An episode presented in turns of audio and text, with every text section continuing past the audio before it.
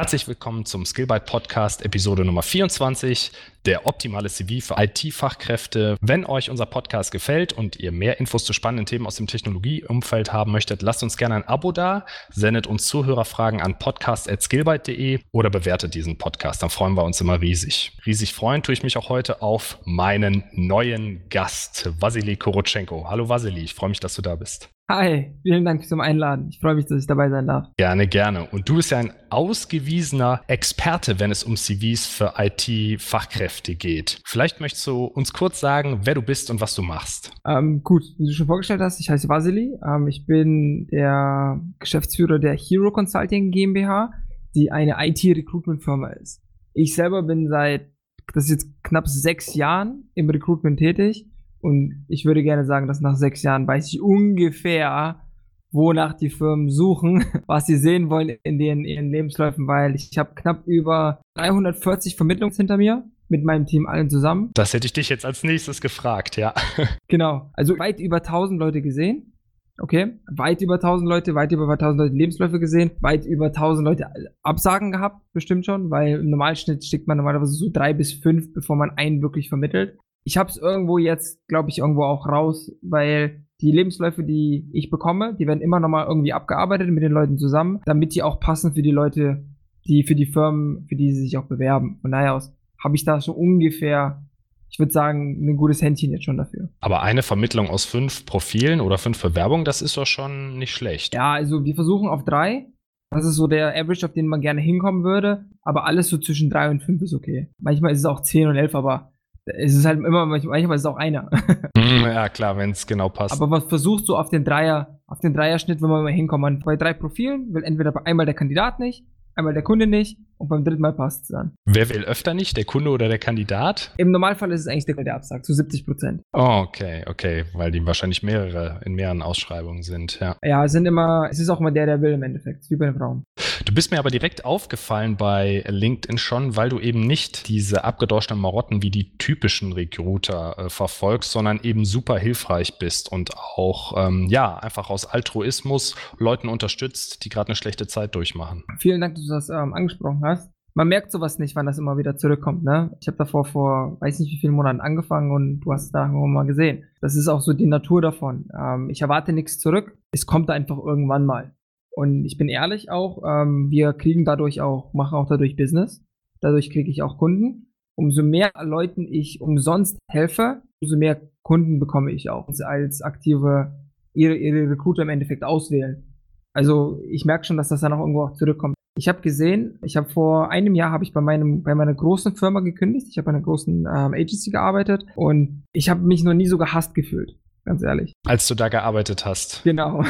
Die Welt hat dich gehasst oder alle Menschen, alle, mit zu tun Alle hast. haben uns, äh, unsere eigenen Leute haben, meine eigenen Leute haben mich gehasst, weil wir so viel verdient haben. Es ist immer so eine Neid dazwischen gewesen. Wow, okay. Die Kandidaten haben uns gehasst, weil wir sie immer konstant angelogen haben. Die Kunden haben uns gehasst, weil wir die angelogen haben und es war einfach so ein riesiges Gelüge und man hat es gemacht, weil man es machen musste, um Geld zu verdienen, weil es immer noch ein Vertriebsjob gewesen ist. Um, ähm, aber ich wollte es bei irgendeinem Punkt, wollte ich nicht mehr. Es hat so fünf Jahre gedauert. Ähm, weshalb? Also im Endeffekt, für mich war es hauptsächlich, ich wollte nicht mehr, weil ich nicht mehr glücklich war. Ich hatte zwar sehr viel, ich hatte ein sehr, sehr hohes Gehalt bei der Firma, aber ich war nicht glücklich und ich habe es nicht verstanden. Ich habe es nicht verstanden, weil ich habe noch nie mehr Geld gehabt und war noch nie weniger glücklich.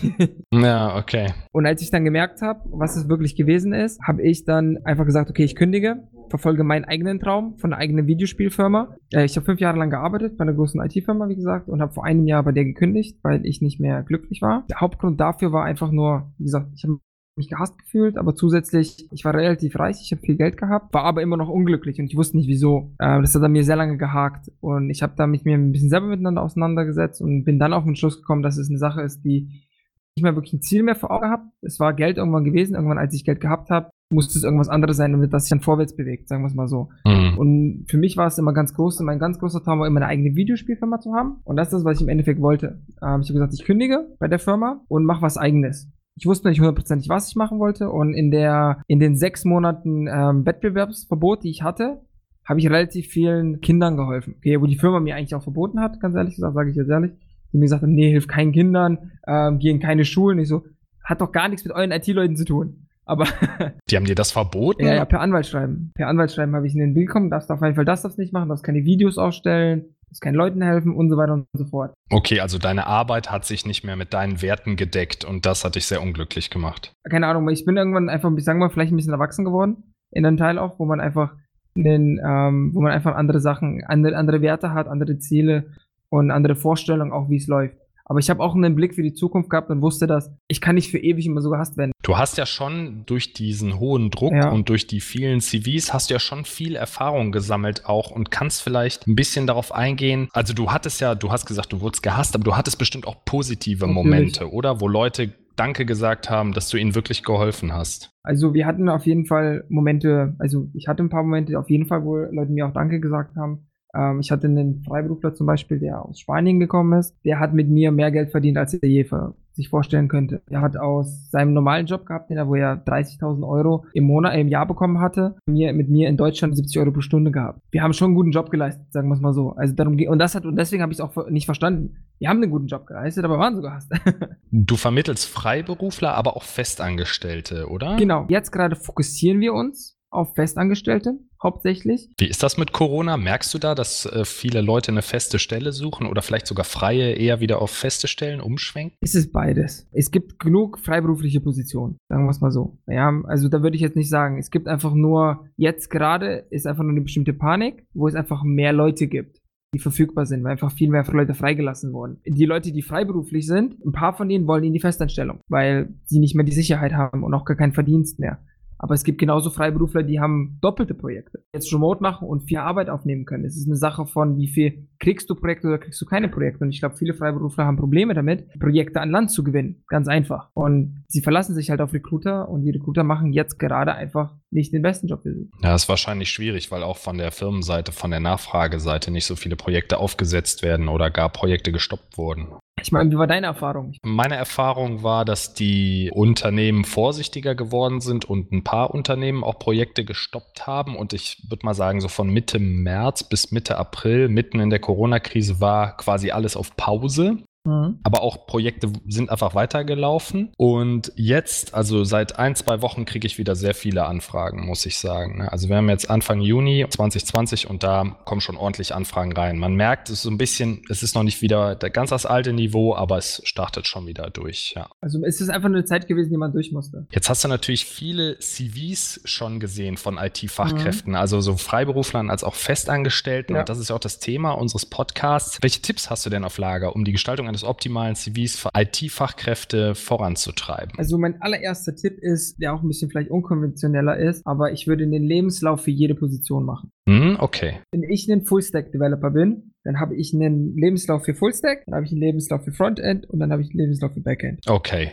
Wenn ich DevOps machen kann, mache ich DevOps dazu. Wenn ich Big Data machen kann, mache ich noch einen dazu. Dann habe ich fünf, sechs individuelle Lebensläufe, die ich individuell pro Position rausschicke. Also, wenn ich eine Frontend-Position sehe, kriegt die mein Frontend-Lebenslauf. Wenn ich eine Fullstack-Position sehe, kriegt jemand Fullstack-Lebenslauf. Das ist der erste Tipp, den ich Leuten gebe. Und da, da hören die meisten auch schon auf, als für die viel Arbeit ist. Also kein Gemischtwarenladen, sondern pro natürlich auch die Person muss so ein Projekt machen wollen. Pro. Projektziel kann man halt dann sagen, okay, dann habe ich einen Big Data Lebenslauf und einen DevOps Lebenslauf, wo dann eben die relevanten Projekte aufgelistet sind. Genau, es ist einfach eine Sache von, die haben zu viele Bewerbungen, die online passieren. Also ich meine, wenn jemand jemanden einen Lebenslauf irgendwo hinschickt, dann kannst du davon ausgehen, dass da 100 andere Leute davor liegen. Mhm. Selbst über Recruiter, über eigene direkten Firmen muss immer davon ausgehen, dass da 100 bis 1000 Leute manchmal schon vorliegen. Und ein normaler, eine, eine HR, ein Recruiter oder auch irgendwo auch einen Hiring Manager, die nehmen sich nicht wirklich mehr als fünf bis sieben Sekunden, wow. um einmal zu entscheiden, ob sie dich interviewen oder nicht. Und sieben ist schon lange. Das habe ich mal gesehen. Es gibt Leute, die haben vor ihrem Lebenslauf eine Seite mit den Skills und so auf einer Skala von eins bis fünf quasi einfach so eine Übersicht zur Person. Würdest du sowas auch empfehlen, mhm. dass man quasi auf einen Blick sehen kann, okay, das und das sind die Skills von der Person? Das würde ich auf jeden Fall empfehlen. Ich würde keine Skala empfehlen, weil entweder du kannst es oder du kannst es nicht. Okay, also einfach draufschreiben, was man kann. Was du kannst, das kannst du, was du nicht kannst, kannst du nicht. Das brauchst du nicht draufschreiben. Genauso wie Leute manchmal sagen Deutsch A1.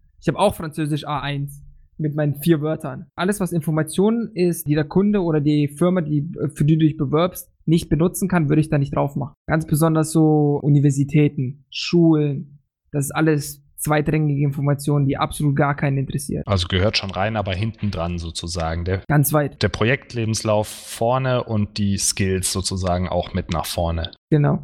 Man muss sich halt ihn anschauen können und sagen, okay, in fünf Sekunden weiß ich, du kannst die drei Tools, fünf, sechs, acht, neun Tools, was auch immer. Du hast so lange schon bei so und so vielen Firmen oder den Firmen gearbeitet. Ich sehe, wieso ich dich bezahlen sollte. Ich muss jetzt nicht, ich, es gibt einen Grund für mich, dich jetzt einzuladen. Ich sehe, du kannst 50.000 Euro oder 100 Euro pro Stunde als Budget da und ich sehe, okay, für die 100 Euro brauche ich die Skills. Die hast du, du die Erfahrung hast du auch. Lass miteinander reden. So funktioniert es im Endeffekt. Das ist auf jeden Fall quasi, dass man direkt nicht schwafelt, sondern direkt zum Punkt kommt und Genau. sagt quasi mit einer Übersicht, das und das kann ich und damit demjenigen, der auswählt, auch Zeit spart, also dem Recruiter und der HR-Abteilung, dass man sagt, okay, wenn du nicht passt, dann bist du halt sofort raus. Genau, und es ist halt eine Sache von, ähm, deswegen bin ich auch keine Fan von den großen Zusammenfassungen oben. Diese Texte, die über 8, 9, 10 Zeilen manchmal gehen. Da bin ich auch kein Fan von, einfach nur aus Erfahrung, dass die sich einfach keiner durchliest. Okay, ja, bei der Me Menge von Bewerbungen würde das ja auch sonst sehr viel Zeit in Anspruch nehmen. Genauso wie Coverletters. Coverletters ist eine andere Sache. Würde ich auch nicht machen. Ich würde auch nicht ein, der Grund, wie, wieso Coverletters damals rausgekommen sind, es war einfach, weil die Lebensläufe zu schlecht waren. Man wusste nicht genau, was aus Lebensläufen geworden ist, deswegen haben sie gesagt, okay, erzähl uns einfach, was du kannst. Und daraus sind gigantische Texte geworden, die keiner liest.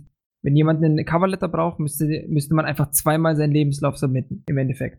Der müsste gut genug sein, um jemand sehen zu können, oh, oha, der kann's, lass einladen. Also gar kein extra Anschreiben, sondern einfach den Lebenslauf so ausbauen, dass aus jeder Position oder jeder Station klar wird, was derjenige gemacht hat und ja, was er da kann und äh, beigetragen hat. genau, weil dann braucht man auch kein Coverletter. Der Grund, warum man ein Coverletter braucht, ist, weil der Lebenslauf nicht gut genug ist. Ja, okay, ne, das verstehe ich. Das wusste ich nicht, dass das aus der Historie gekommen ist. Hast du Tipps zum Bild? Also Bild ja, nein, wie groß, äh, welches Setting? Keine Bilder. Keine Bilder. Keine Bilder. Also das ist eine, wie gesagt, ist eine irgendwo eine Präferenz, ja, aber für mich persönlich aus Erfahrung keine Bilder. Grundsätzlich gar keine Bilder. Ich erkläre dir auch wieso. Der Grund ist, weil komme was wolle, ob du es bist mit deinen coolen Haaren und dem Bart oder ich's bin, ein bisschen jünger und vielleicht in Jogginghose oder mit, mit Superman-T-Shirt oder was auch immer. Oder der professionelle Ausländer, der seine, sein Passbild da reinmacht, was auch immer. Oder auch das Mädchen, das da sitzt. Es wird immer gejudged. Also jemand wird immer bewertet oder gejudged dafür komplett unbewusst. Das macht man gar nicht absichtlich. Aber man sieht und denkt sich gleich sofort was. Und man sollte eigentlich dich nur an deinem Lebenslauf bewerten und an nichts anderem. Verstehe ich. Das heißt, du meinst, der eine findet es cool, wenn du in der Jogginghose dastehst, der andere auf jeden Fall nicht. Und da gibt es kein Empfehlungsbild, dass man sagt, okay, neutrales Bild. Es gibt nichts Neutrales. Man kann nicht neutral sein. Zum Beispiel, wenn ich mir dein LinkedIn-Bild anschaue, ist es für mich super einladend. Oh, danke. Aber ich kenne Kunden, die würden dich einfach auf einfach pro, weil du für sie nicht gepflegt genug bist.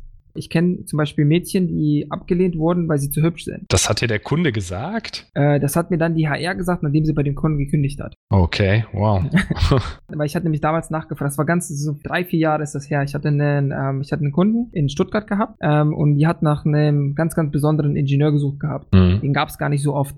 ADTF war das, ähm, ein Ingenieur mit ADTF, eine ganz seltene Audi-Technologie. Und ich hatte damals eine Rumänin gefunden, die das konnte. Und die war super. Und die wurde damals abgelehnt. Und als die ähm, HR-Frau damals dann gegangen ist zu einem neuen Kunden, hat sie sich natürlich sofort wieder bei mir gemeldet. Und ich habe damals gesprochen, wieso habt ihr eigentlich die eine abgelehnt? Und da hat sie damals gesagt, erstens, der Gedanke war, dass ihr Leben für sie als erstes schon viel zu einfach gewesen ist, weil sie ja so hübsch ist. Okay. Und der andere Grund war dafür aus, dass, ach ja, man, man hätte es vielleicht gedacht, dass sie vielleicht die anderen Leute ablenkt. Okay. War das ein Mittelständler oder ein großes Unternehmen? Ja, ja, war ein großes Unternehmen, mehrere tausend Leute da. Also wir sprechen von Konzern.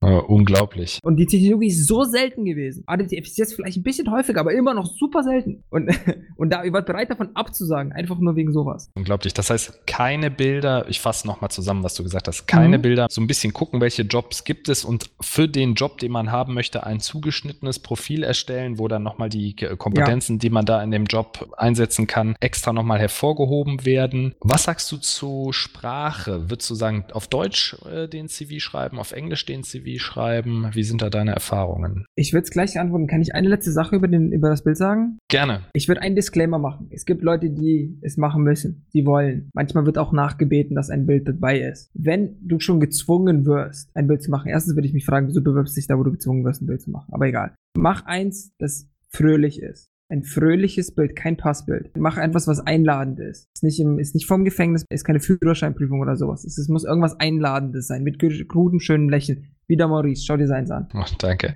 Aber schon irgendwie auch so ein Business-Lächeln, ne? Nicht irgendwie so ein Urlaubsfoto, wo man dann im Bikini am Strand lächelt Genau, oder sowas. genau. ja. Es muss einfach ein einladendes Bild sein, wenn man sich denkt, okay, das ist eine nette Person, mit der würde ich gerne einmal reden. Lächeln. Ich will, ich will herausgehen, weil viel zu viele Passbilder sehe ich. Wahrscheinlich nehmen die Leute ein Passbild, die in Ermangelung einer anderen Aufnahme nur das haben. Ja, aber klar, das würde ich fast schon als gesunden Menschenverstand bezeichnen, dass man ein Bild nimmt, wo man lächelt, aber trotzdem ordentlich angezogen ist und ähm, Genau. eben nicht äh, zu freizeitlich wirkt. Tut mir leid, Sprache. Also grundsätzlich ist es irgendwo immer ein bisschen klar, ich würde es immer im Unternehmen ausmachen. Ich meine, wenn du kein Deutsch kannst, muss es auf Englisch gemacht werden, okay? Weil sonst wird sich, wird dich das nur hindern. Du willst keinen anlügen. Du willst auch in keiner Firma arbeiten, in der du kein Englisch, in der du Deutsch sprechen musst, wenn du kein Deutsch kannst. Das kommt im schlimmsten Falle beim Interview dann raus, beim ersten Anruf. Aus. Ich würde mir immer schauen, ob die Jobbeschreibung auf Englisch ist. Ah, okay. Dann würde ich es immer auf Englisch machen. Weil du musst davon ausgehen, dass die HR auch Englisch ist. Das weiß man sehr oft nicht. Und viele Firmen unterschätzen, wie viele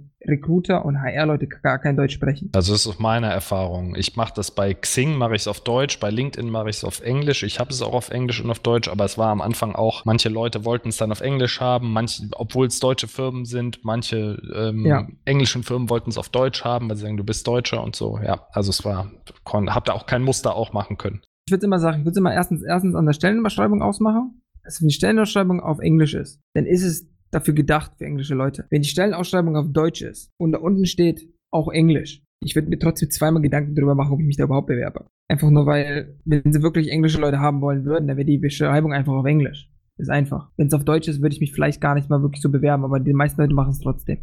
Ich sag mal, gibt es einen Unterschied, wenn ich als Freiberufler auf Projektsuche bin und als Festangestellter vielleicht auf der Suche eines neuen Jobs bin? Gibt es da Unterschiede oder würdest du sagen, immer das Profil gepflegt halten? es macht da jetzt nicht wirklich einen Unterschied. Die Hauptsachen sind immer für das Profil. Die Leute überlegen, ähm, über, sehen das Profil auch immer so, dass die müssen den Job mit dem Profil bekommen. Das ist gar nicht das Ziel vom Profil.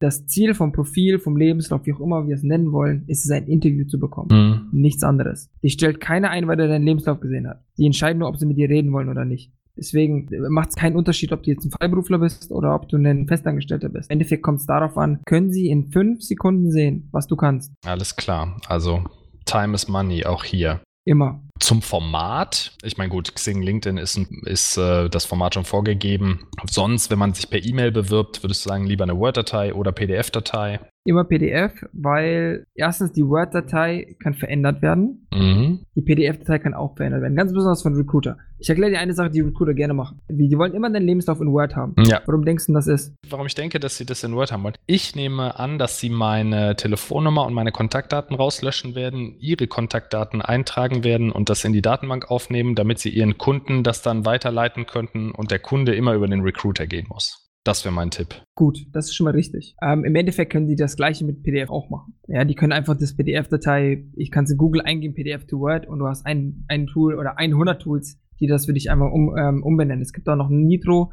ein Tool, wo du das direkt mit PDF machen kannst. Also, wenn die das rausnehmen wollen, wollen sie es rausnehmen, das machen sie dann schon. Das passt dann eigentlich. Was viele Recruiter machen, ist, die wollen den, den eigenen Lebenslauf oben hinmachen. Also kein Lebenslauf, sondern ein anderes, so ein Coversheet sozusagen nennt sich das. Die machen dann ein Coversheet fertig und dann wollen sie den oben draufhauen. Um das zu machen, ist es einfach am besten, wenn das im Word ist. Also ein CI-Banner obendrauf. Genau, genau. So, und dann auf, jeden, auf jede Seite so ihr Banner und was sie halt auch machen, sie machen dann bestimmte Informationen weg, wie du gesagt hast. Das kann aber auch Firmen sein.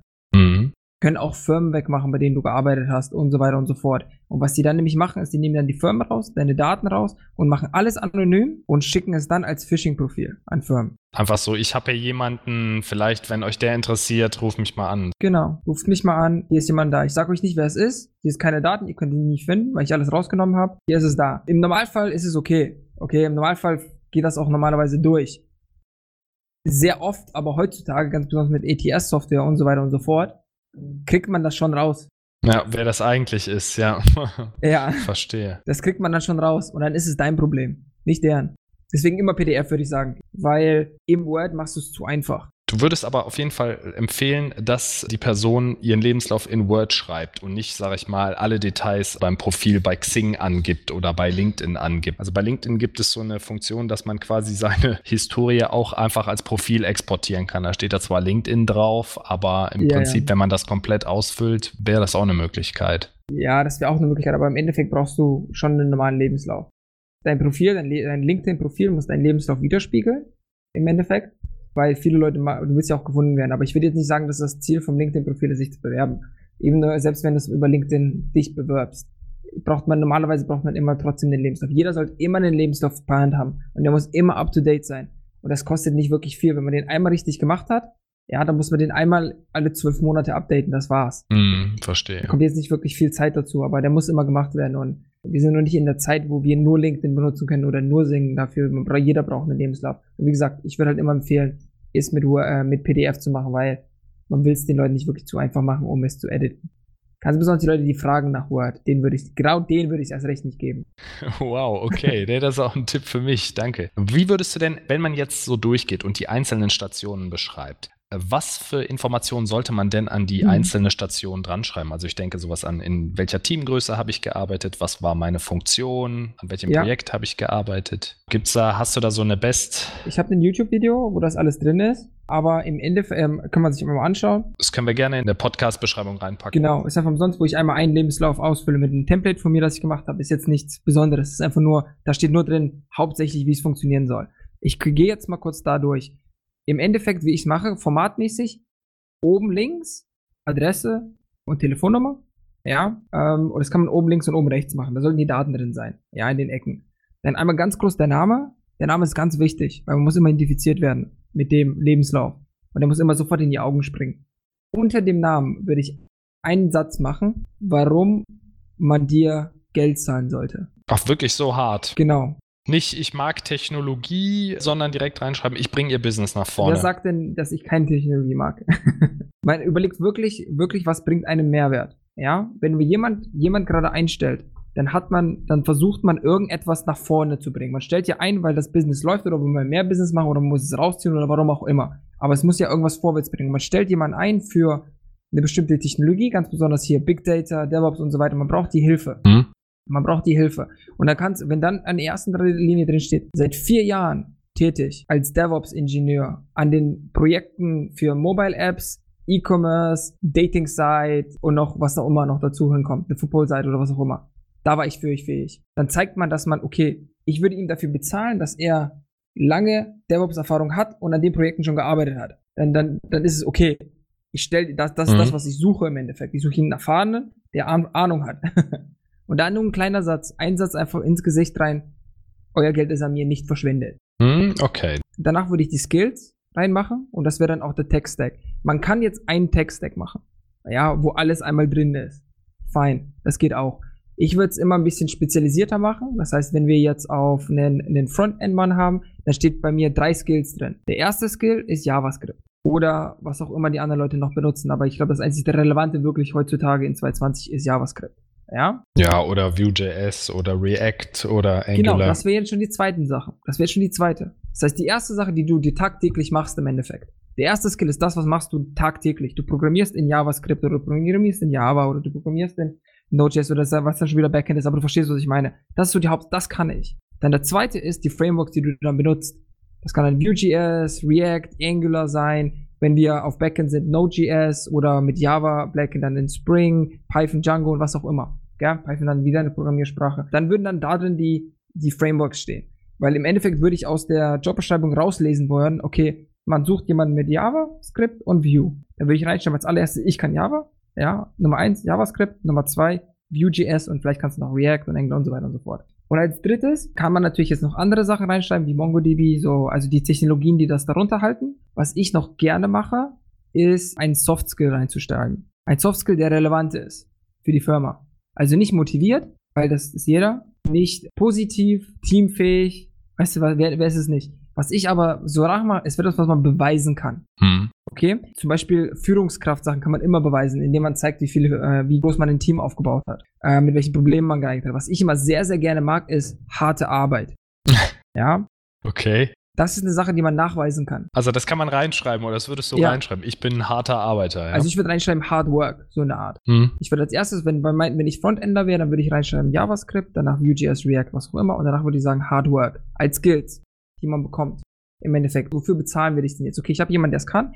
Was kann er denn wirklich? Das sind die Sachen, die ich bekomme. Ich bekomme jemanden, der es tagtäglich macht in dem in der Programmiersprache, die ich brauche, in dem Framework, die ich brauche und zusätzlich dazu bekommt man noch jemanden, der hart arbeitet. Man kann dazwischen, wie gesagt, noch die ganzen Datenbanken reinstellen, wenn man möchte. Und andere Tools, Linux und so weiter und so fort, wenn das noch relevant ist. Aber ganz besonders, wenn bei DevOps ist öfters mal eine bestimmte Server wichtig, gell? Und darunter einfach Hard Work mit reinsetzen.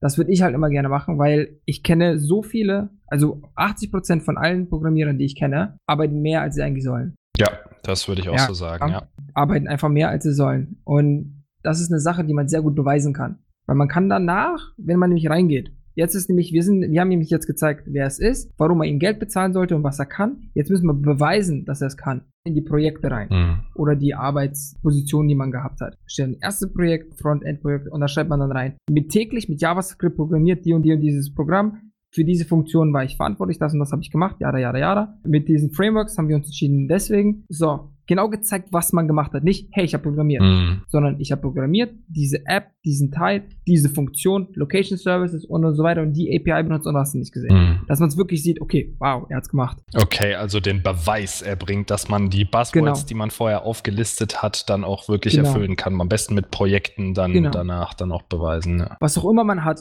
Es gibt jetzt zum Beispiel, es gibt jetzt öfters Leute, die, ähm, ich meine, diese, diese ganzen äh, Programmier-Colleges sind jetzt super popular. Weißt du, jeder, jeder wird jetzt Programmierer nach sechs Monaten und.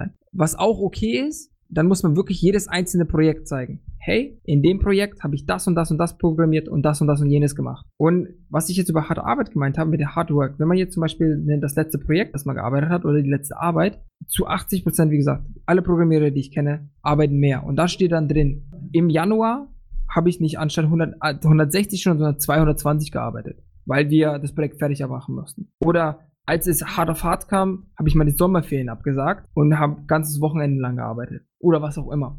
Wirkliche Beweise, die man wirklich mal geliefert hat. Weil im Endeffekt, ich, ich habe so viele verschiedene Geschichten immer gehört wo jemand länger geblieben ist oder am Wochenende gearbeitet hat oder was auch immer gemacht hat. Das sind Sachen, die ich da noch dazu mit reinschreiben würde. Und das dann für jede einzelne Position. Den Beweis für den Skills, die man gebracht hat, die ganzen Buzzwords und dann diesen kleinen Extra, weil jede Firma liebt einen guten Deal. Das heißt, sie haben zum Beispiel 50.000 Euro für einen Menschen, den sie ausgeben, weil sie geben ja 50.000 Euro aus für jemanden, der JavaScript und Vue kann. Mhm, pro Jahr. Ja, pro Jahr. Wenn sie dann noch jemanden bekommen, der eigentlich noch mehr arbeitet, dann bekommen sie ja noch mehr für die 50.000 Euro. Und von dem, von dem Manager aus gesehen nehme ich das immer gerne. Okay, ne, ich wusste nicht, dass es so amerikanisch, sag ich mal, schon zugeht und dass man da so auf die Pauke hauen sollte. Ja, hätte ich jetzt nicht gedacht. Von daher ist es super interessant. Man muss halt sehen, durch das Internet ist es möglich, jede einzelne Person auf dieser Welt sich zu bewerben. Mhm. Egal, ob man kann, ob man nicht kann, ob man fähig ist, ob man nicht fähig ist, ob man überhaupt arbeiten darf oder nicht arbeiten darf. wenn man davon, ah, wenn wir jetzt von Visas und sowas aussprechen, von jeder Ecke in dieser Welt wollen Leute ganz besonders nach Deutschland kommen. Okay, wegen der Sicherheit hier oder der Arbeitsmarktlage. Weil wir ein sehr, sehr hohes ökonomisches Land sind. Gehältern, viel Sicherheit oder Gesundheitskrankheit und so weiter und so fort. Ja, jeder will hierher kommen. Wenn du mit einem deiner Kunden mal redest und mal schaust, wie viele irrelevante Lebensläufe die bekommen pro Monat, Du wirst geschockt. Ja, ich sehe das selber. Wir bekommen auch viele Ach gut, ja. Bewerbungen. ja, genau. Und manchmal kann ich das gar nicht bearbeiten, weil es ist schon sehr viel. Es gibt immer so Boost-Phasen, wo dann auf einmal man denkt, oh, okay, was ist das? Gerade so nach dem Wochenende, dann kriegt man dann äh, zehn Sachen auf einmal, aber also wo die Leute sich dann hingesetzt haben und dann mhm. auch mal ähm, geschaut haben im Internet, was es für Jobs gibt. Aber ja, da hast du recht. Okay, jetzt sind wir durch deine Seite durch. Also Anschrift, Satz, warum ich ähm, warum man mich bezahlen sollte. Dann Skills darunter ja. und dann wahrscheinlich folgen dann die einzelnen Projektbeschreibungen, ne? Genau. Am besten auf eine Seite, weil aus Erfahrung lesen sich die meisten Leute maximal drei Sachen durch. Würdest du das auch optisch anspruchsvoll gestalten oder einfach schwarzer Text, weißer Hintergrund und dann, dass man, also gute Schriftgröße, dass man alles gut lesen kann und dann ist jedes Wort sozusagen abgepasst auf den ersten zwei Seiten?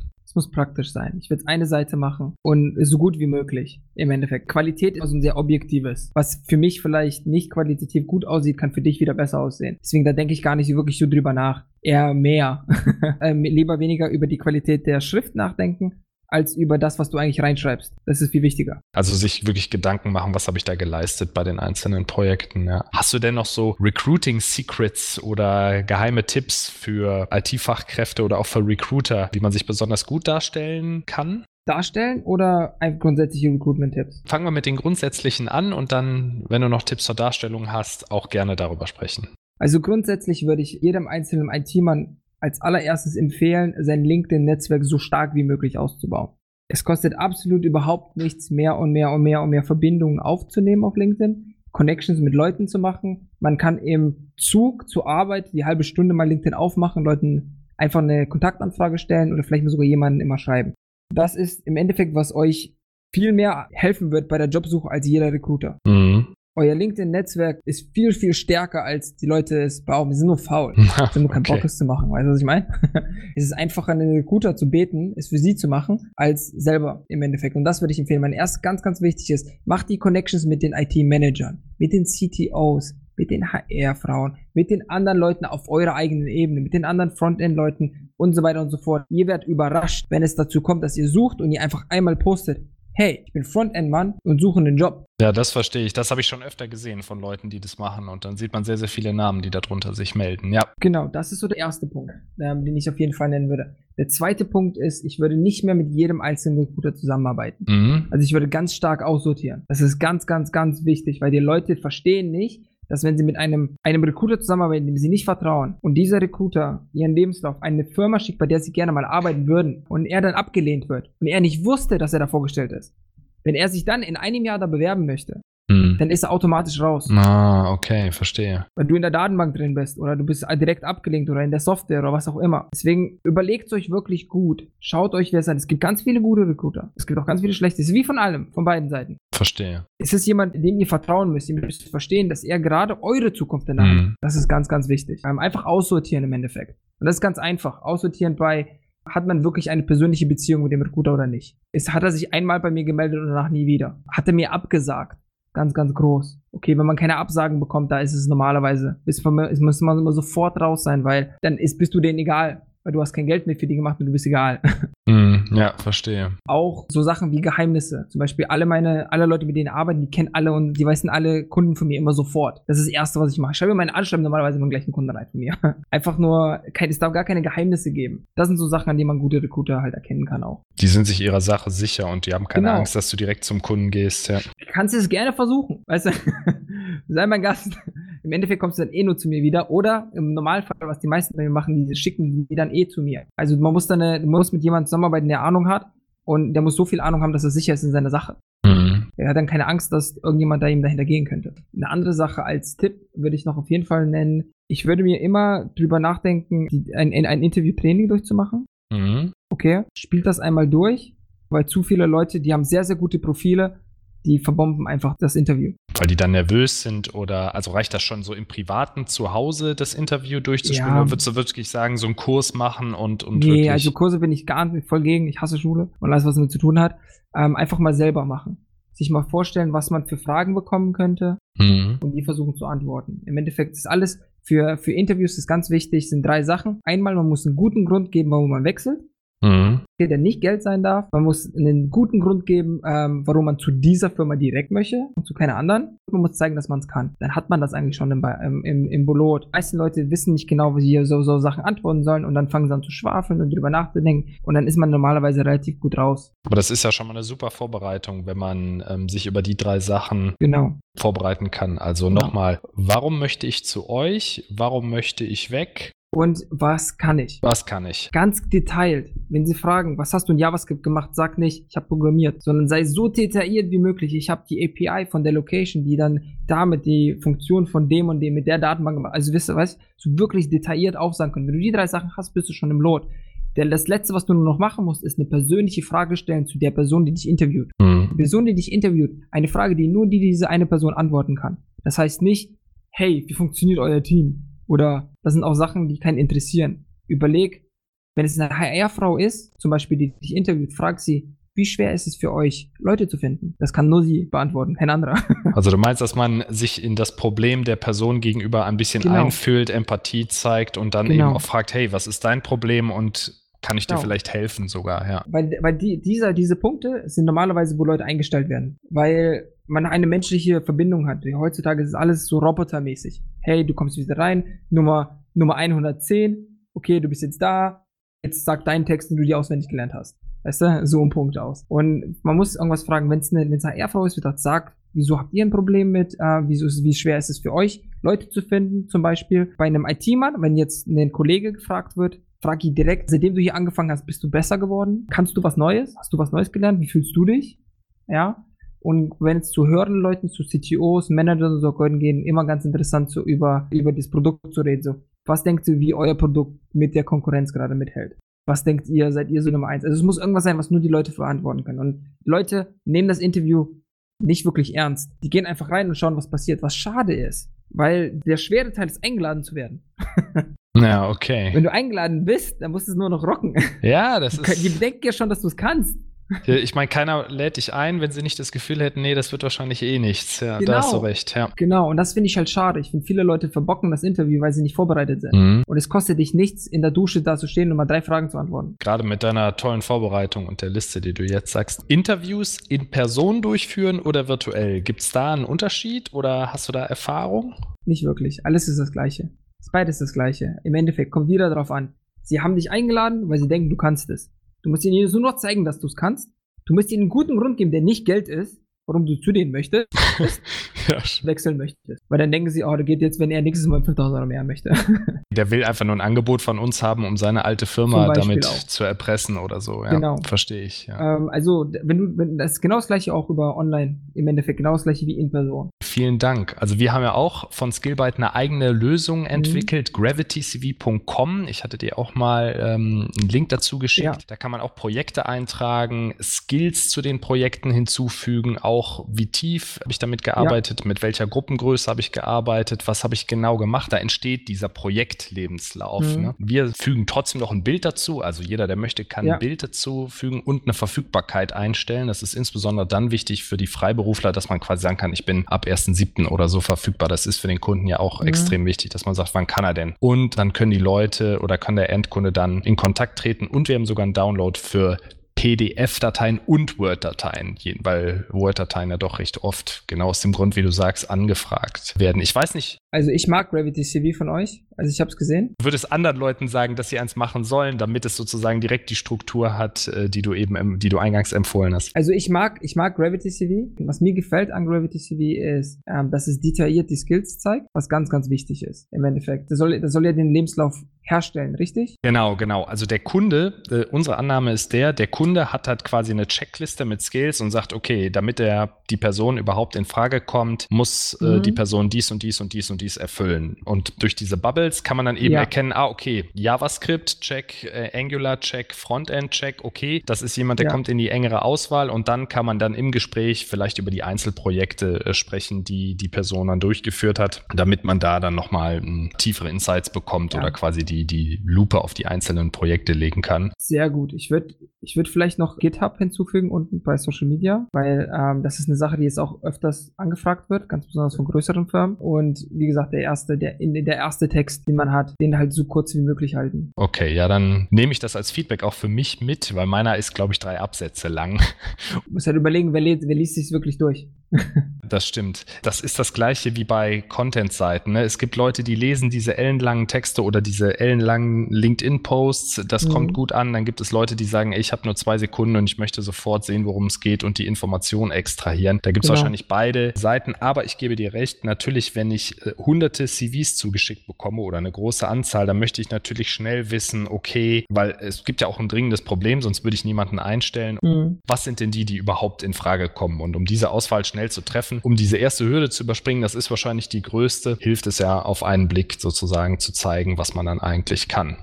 Genau. Sehr gut. Nee, Vasili, hast du noch weitere Secrets? ähm, Ich bin ganz gespannt und, und lerne gerade. Secrets. ähm, grundsätzlich, ich würde keine, ich würde mich für keine Position bewerben, wenn du dich nicht den Preis kennst, als allererstes. Das Gehalt meinst du oder Das den Gehalt, Stundensatz? genau. Okay. Den Stundensatz oder das Gehalt, weil das ist immer vorhanden. Jeder weiß es, ob es die Firma ist oder der Recruiter, jeder weiß es. Aus Erfahrung immer als erster den, den Preis oder den Stundensatz oder das Gehalt sagen. Weil du willst, du willst die Linie setzen. Versuch immer als erster dein Gehalt zu sagen, was es ist, was du möchtest. Weil ansonsten sagen die dann ein Gehalt und wenn du denkst, uh, äh, das ist, ich möchte vielleicht ein bisschen weniger oder vielleicht, wenn ich jetzt zu viel sage, dann, ähm, dann bin ich raus. Oder wenn ich jetzt zu wenig sage, weil wenn du gefragt wirst, hey, was ist dein Gehalt? Mhm. Was sind die ersten Sachen, die durch deinen Kopf gehen? Was ist mein aktuelles Gehalt, oder? Also was verdiene ich aktuell? Genau, was verdiene ich aktuell? Wenn ich jetzt aber zu viel sage, bin ich vielleicht raus. Wenn ich aber zu wenig sage, habe ich vielleicht zu wenig bekommen. Und man möchte nicht in diese Situation drin sein. Deswegen, Leute fragen immer als erstes, hey, was ist denn dein Gehalt? Mhm. Deswegen, ich versuche, mein Tipp für die, für alle Leute ist immer, seid die Ersten, die sagen, hey, das ist mein Gehalt. Da stehen wir jetzt. Und immer nie ein Gehalt auf einer 5 oder auf einer 0 enden lassen. Okay. Weil es sich ausgedacht anhört. Anstatt 75 Euro, 73 Euro 74 Cent. Ja, okay, ja, genau. Ja, das habe ich auch, ja. Ja, so bis zum allerletzten Cent rausgebraucht. Ja. Für die Festangestellten das allerbeste, was du machen kannst, ist ein direkter Nettobetrag pro Monat. Weil sich das nicht so hoch anhört wie ein Jahresbetrag, meinst du, oder? Weil man, weil man als allererstes in eine Position kommt, dass die Person sich darüber Gedanken gemacht hat, was man wirklich braucht und nicht, was man denkt, der Markt einem zahlt oder was man denkt, was man rausboxen kann oder was man denkt, was auch immer. Um so präzise so möglich das Gehalt aussagen. Ich, ich sage immer meinen Leuten immer nettomäßig 1000, 2167 Euro netto brauche ich für meine Mieten und alles, damit ich covered bin, alles andere. Und dann sollen sie ausrechnen, wie viel das ist. Das heißt aber, äh, trotzdem muss man sich natürlich, wenn man sich bewirbt, vorher im Internet kundig machen, was eine übliche ein übliches Gehaltsspektrum ist für die eigene Position in dem Ort mit der Erfahrung und so, das würde ich schon empfehlen, dass man quasi nicht völlig unvorbereitet da. Ja, man, man muss, also ich meine, normalerweise bist du ja am Arbeiten ja auch. Mhm. Ich meine, wenn du Student bist, würde ich sowieso umsonst anfangen und komplett umsonst arbeiten für eine Firma, die mir gefällt. Anstatt für eine Scheißfirma für drei Euro die Stunde oder was auch immer sein, oder was jemand zahlen, 20.000. Da würde ich lieber umsonst bei einer coolen Firma arbeiten, die mir echt gut gefällt. Aber das ist ein anderes Thema. Damit man viel lernt, meinst du? Genau. Ganz besonders für junge Leute, denkt überhaupt nicht ans Geld. Lieber bei Mama zu Hause wohnen, aber dafür bei der geilsten Firma, die du in deinem Leben je gesehen hast. Wenn es BMW ist, soll es BMW sein. Umsonst einfach mal arbeiten und bei den besten Leuten lernen. Weil danach wirst du viel mehr Geld verdienen als die 20.000, die du jetzt bei, oder 30.000 Euro, die du jetzt bei ABC GmbH bekommst und dich aber dann da hast und dann versuchst von da wegzukommen. Ohne irgendwelche Skills. Das Ziel muss immer sein, Skills aufzubauen. Das Gehalt kommt, umso mehr Skills du hast umso besser du bist. Super, Vasili. Vielen, vielen Dank. Es macht mega viel Spaß, mit dir darüber zu sprechen. Wenn unsere Zuhörer Fragen haben, können sie gerne eine E-Mail schicken an podcast.skillbyte.de. Aber wenn euch der Podcast gefallen hat, abonniert diesen Podcast und lasst uns eine Bewertung da. Und für weitere Themen rund um Technologie schaut gerne auf skillbyte.de slash blog vorbei. Vielen Dank, Vasili. Ich wünsche dir noch einen schönen Abend. Hau rein, ciao. Ciao, mach's gut.